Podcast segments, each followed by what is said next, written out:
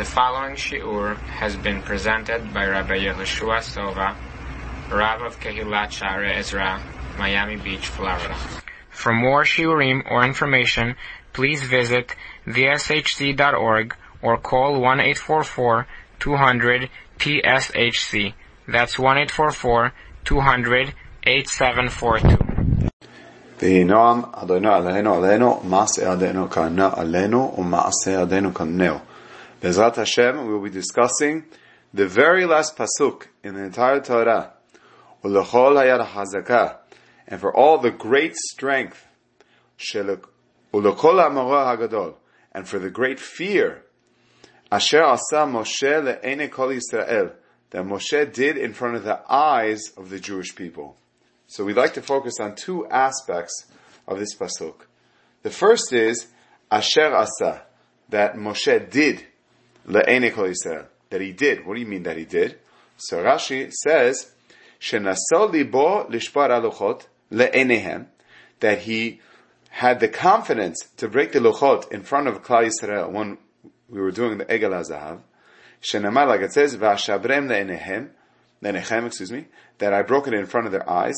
Schema dat Hakadosh Baruch Hu lidato, and Hakadosh Baruch Hu agreed to what Moshe Rabbeinu did. Shenemar, like it says in the pasuk, Asher shibarta, that you broke.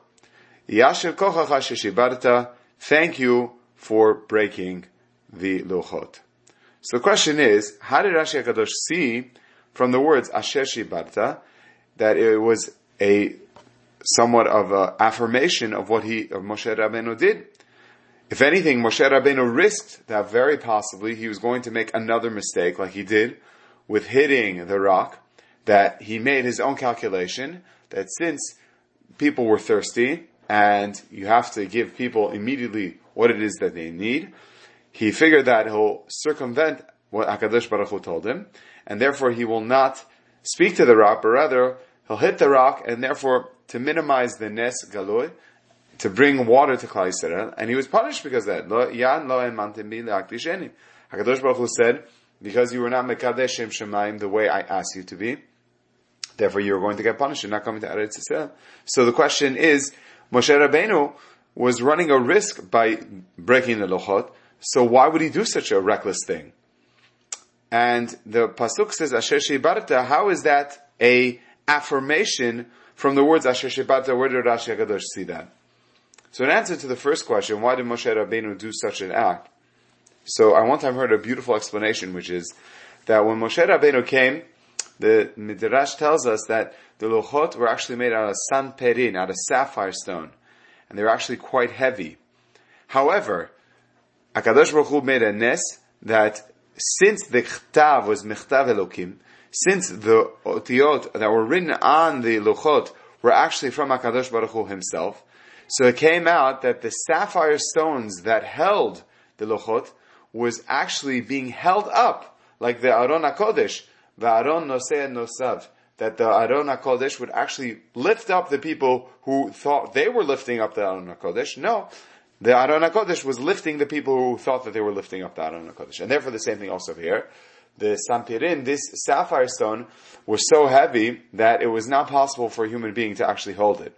And therefore Moshe Rabbeinu was zocheh that by him having the Mechtav Elokim on it, he was immediately able to see that it was a nes, and therefore when he was bringing it down, he was able to bring it down quite easily because of the Nichtav Elokim. However, when he came down and he saw Egel HaZahav being worshipped, and he saw the Jewish people were dancing with B'simcha V'avera, he saw Otiot Porchot Ba'avir, that the letters flew off the Michtav of the Samperin, of the sapphire, and he now was left with two very heavy stones. And as a result of that, Vayashtech miadav, he either threw it or he dropped it. But the point is, he, it was not as physically possible for him to hold such a heavy load. And therefore he broke it. So, why would Moshe Rabbeinu do it? The answer is, he realized that if it had no special physical element, physical possibility of him to do that, and beforehand it did, obviously HaKadosh Baruch Hu was not nichale, HaKadosh Baruch Hu was not happy with what was going on, and he understood by inference that HaKadosh Baruch Hu was trying to hint to Moshe Rabbeinu. This is the Ritzon Hashem that unfortunately they cannot bring these luchot down to the Klal Yisrael. So that's why Moshe Rabbeinu did that. It was not considered reckless. But where do we see in the pasuk that he agreed to such a thing? And the answer to that is Asher Shibarta, from the words Asher, like it says Ki Yisharuni Banot, that Asher comes from happiness, like Chaim Mu'usher, Mu'ushar. You have a happy life, a fulfilled life. And the Midrash says that the Benot Asher were known to be very beautiful, and their husbands were always happy because they, it sounds like they were beautiful inside and outside. And what we see from here is Asher is that representation of that of giving an ishur, a stamp of approval. So Rashi is telling us the tip off is when it says in the pasuk Asher Shibarta. In other words, underline the words Asher. That Asher means I'm happy. I'm giving you a ishur. And therefore Rashi continues, says, Yasher Thank you for doing that. I'm giving an ishur, I'm giving a stamp of approval that this is correct in what you did. We find also in Parashat Vayigash that the same idea of this pasuk saying Asher is also when it says Ani Yosef Achechem, when Yosef said, I am your brothers after you revealed to them, Asher Machartem Oti Mitzrayim. And the key word is Asher machatem mitzrayim. That you sold me into Egypt. And the Farshim say, why did he say Asher shibarta? The same idea as well. Because Asher, Asher machatemoti, that you sold me to Mitzrayim. Why did you, why did he say that? Again, the Mefarshim say, is because this idea is, you thought you were trying to harm me, but look, I'm the viceroy of Egypt. HaKadosh Baruch Hu has a plan for why I had to end up where I had to end up. You were part of that plan. So of course I harbor no ill feelings towards you. You actually were a manifestation of HaKadosh Baruch Hu's Ritzon, and therefore I'm happy. Yashakochacha, as if he's saying. And now we'd like to bring four halachic questions based on this pasuk that has to do with the Sefer Torah.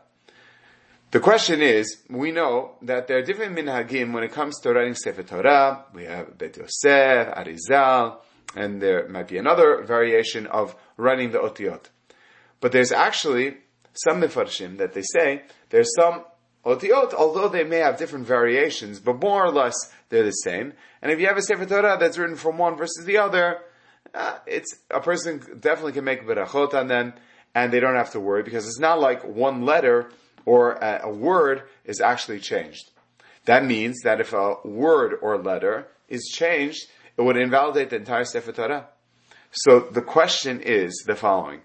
We know that the Temanim, they have a Sefer Torah that is written slightly different than the Sefer Torah that we have.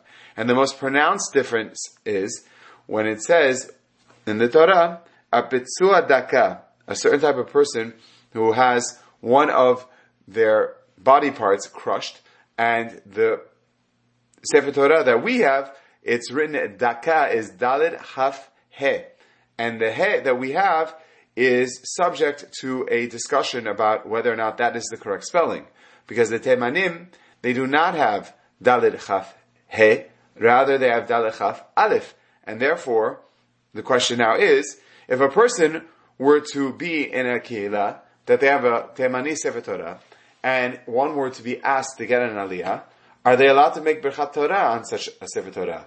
Why? Because how can I make the bracha? Notena Torah. Hashem, you give me the Torah.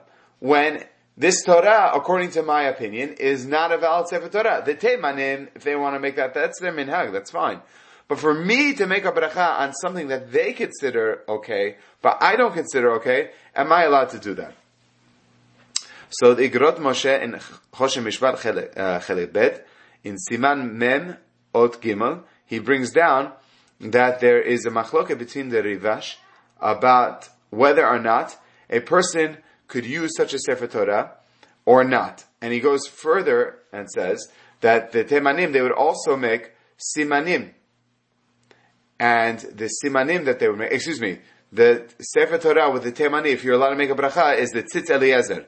The Tzitz Eliezer in Chelek Yud Gimel, Siman Pevav, Ot Gimel, he says that although technically you have an ot that's different, so you, will say, well, what's the big deal? It's not like it's changing the word or changing the meaning. It's not like it's saying a totally different word. He brings down from the Chida that the Chida says that if you have no other Sefer Torah, you could read it. However, Safek Brachot Lahaked. When it comes to bracha, you have to be very careful and wary and not to be Motzi Shim Shemayim Levatala. And therefore, if a person wants to, he could even go so far as to take such a Sefer Torah. If that Sefer Torah is in a Keilah that is not Temani, and you want to use such a Sefer Torah, whether it's of historic value or one got it as a gift, the person wants to use such a thing, you could be metaken the Sefer Torah by fixing it and changing the letter and obviously changing the last word of Yisrael afterwards to be metaken as if you wrote uh, the entire Sefer Torah from beginning to end. But the Tzitz Eliezer was very clear that a person lechatchila should not make a berchat Torah on such a Sefer Torah because although it's their minhag, but that's not our minhag, and therefore we should not do that. The Igrot Moshe that I quoted before in Choshen Mishpat Chelebed Siman Mem Od Gimel was talking about if a person was asked to read from a Sefer Torah that the Temanim have, that they have little simanim that they have to know when a sof pasuk is, et nachta, and they have by pressing very hard or they put little dots at the end or the side. The question is, does that invalidate the Sefer Torah or not? So the Rivash, he says that anything which is done on a Sefer Torah, which is not kavua, which is not a set thing, it's mutar meikaradin. It's okay. So putting little dots or little impressions on the klaf, onto the parchment, would not necessarily invalidate the Sefer Torah. However, uh, Moshe Feinstein brings down from the Revid HaZahav that he says, if it's nikar ayide beit shenuyim, if you could see through this, there's two types of changing, then Then for sure you could change it. Meaning, it's fine. Meaning, if a person sees that there's something different about the Sefer Torah, and you won't come to make a mistake, then that this is how Sefer, Torah are written, because you go back to where you live, and your keilah, and you'll tell them, I was just at a keilah, and beautiful Talmidei Chachamim, unbelievable keilah, and you should know, in the Sefer Torah, I saw something very interesting, they had dots, and we know where the Sof Pasuk and Nachta was, a person may m- make a mistake and say that's the correct way and the easier way to read a Sefer Torah. But if it has two shinuyim that you know something's a little off here, already it's two differences that are very pronounced, the Revid HaZahav is of the opinion that it's mutar for a person to use such a Sefer Torah, it's no problem at all. However, the Maharshal, he's cholek, he argues, and he says, this is also like adding an ot, achat, it's like adding, putting a little nikuda. He said it could be an ot yud, you don't know what it is. So he says, based on that, Moshe Feinstein said, lechatchila, it's asur for a person to have such a Sefer Torah, but b'di'avad, if post facto a person were to have such a Sefer Torah, it would be allowed. Of course, it goes without saying that Anshe Teman, it would be 100% mutar for them to use, because there's no problem. That's their minhag, that's what they have, that's what they use. The third question is, let's say a person gave over a Sefer Torah to Bet Knesset, and it was in the Beit Knesset for many years. We're talking about 15 years. And lo the person never said anything about it. And one day, the person woke up one day and said, you know what? I want to take the Sefer Torah back. So obviously the people in the Beit Knesset are very upset. They said, what do you mean? You left the Sefer Torah here and and obviously it's uh, obviously you showed by the fact that it was here on all this time you're allowed to have such a place Uh, for the Sefer Torah, and to take it away, you can't do that. It, is, it was by default. It's it's our our Kila Sefer Torah. So Rav Moshe Feinstein in Yoreh De'ah Gimel Kuf Yud Zayin, he was talking about a specific case of somebody rescued a Sefer Torah from the Shoah, from the Holocaust, and this person got it from a Bet Knesset in Austria, which is obviously one of the first countries that were annexed by the Nazis, and when this person went into Austria, sounds like he went with great Mesirut Nefesh to make sure that Sefer Torah was safe, and he bought it, and with the money that he bought, he took that Sefer Torah to another country, and he just, his argument was, I just stored it there, and now I want it back. You're right, it was there for 15 years, but now I want it.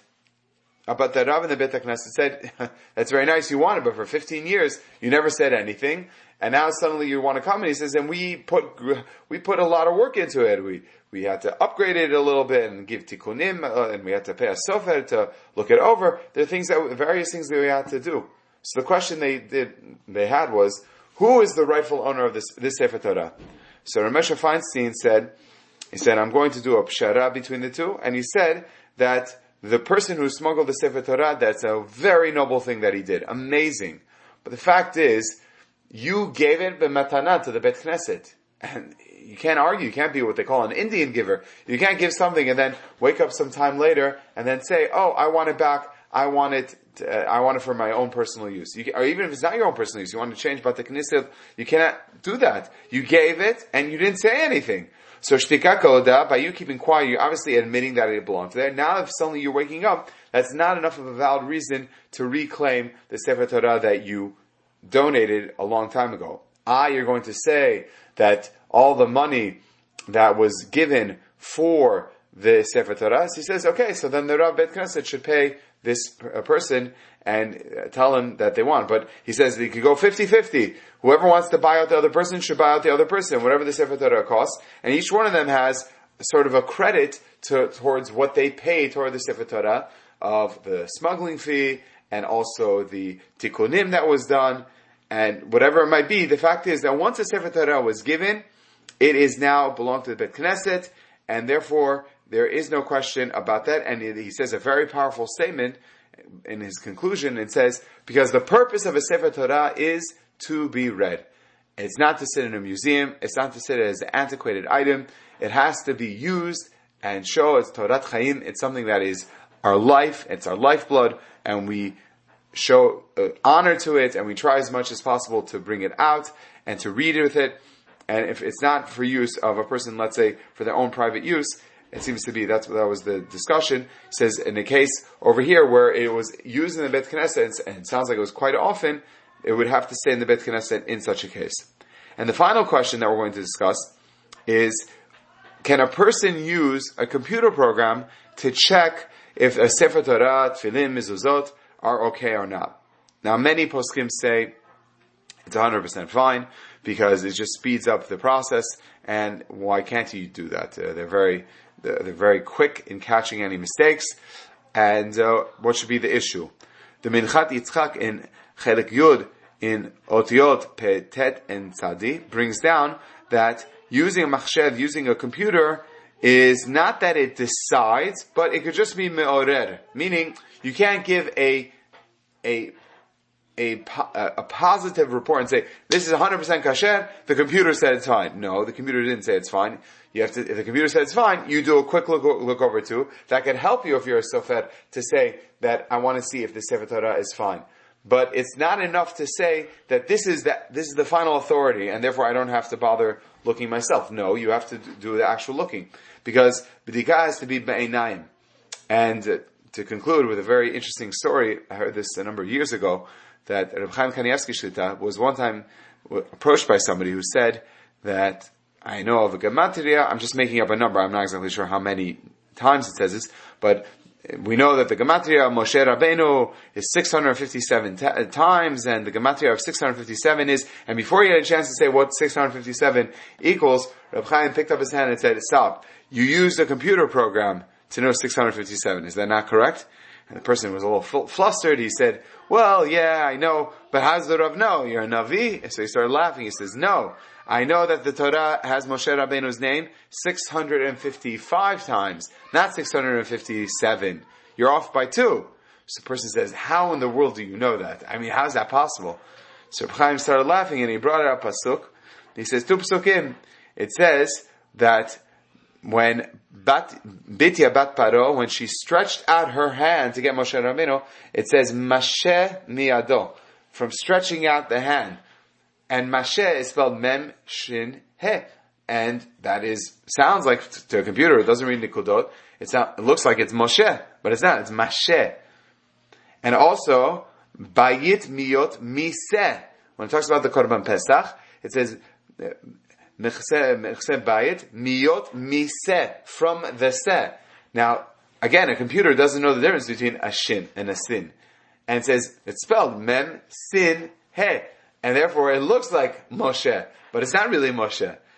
so you see that just because you have a machshev, just because you have a computer, not necessarily is that the end all for, for correcting something. It could point out that maybe something is a little amiss or something is wrong, that could be. But the eyes have to be the ones that see. So we see from all this is that a beautiful interpretation now to something else, it says le'ene kol Yisrael, in the eyes of all Kol Yisrael. Hakadosh Baruch Hu did it specifically for the eyes. We had to see it. You see how powerful a Jew's eyes are. That Moshe Rabbeinu had to do Shvirat HaLuchot in front of our eyes. And you see that the Torah that was given to us was given also that we were able to be ro'im et kolot. We could see sounds. Why is that an important point? Important aspect of that is to show that seeing something is very important. So a lot of times we hear shiurim, we hear classes, uh, or we may hear certain things. It's very important for us to look it up and to actually see bichtav what's written because otiyot machkimot because the letters actually make you more of a sh- sharper, wiser person. And that could be why it says Asher Asa Moshe. The Moshe did was given a Yishur. How do you know that? Through your eyes. When you see something, it makes a much more pro- profound impact. You can't compare hearing something from hearsay versus that of something of actually seeing it. When you see something, it makes a more profound effect. So my bracha to everyone is that Bezat Hashem, we should take all the kochot that we have, see the otiot machkimot in whatever it is that we're doing, and in that zechut bezat Hashem, we will be zochet that Hakadosh Baruch Hu will also give us an ishur and say, Yasher kochacha, thank you for what it is that you've done for me, and I stand behind you in all your decisions. This audio series has been brought to you by the Sephardic Halacha Center. The center is committed to advancing research and application of halacha in the Sephardic community nationwide. For a halachic consultation, monetary Bet Din services, to order this series or to sign up to receive the Sephardic Halacha Journal, or for all other information, please call 1-844-200-TSHC or email info at theshc.org to subscribe.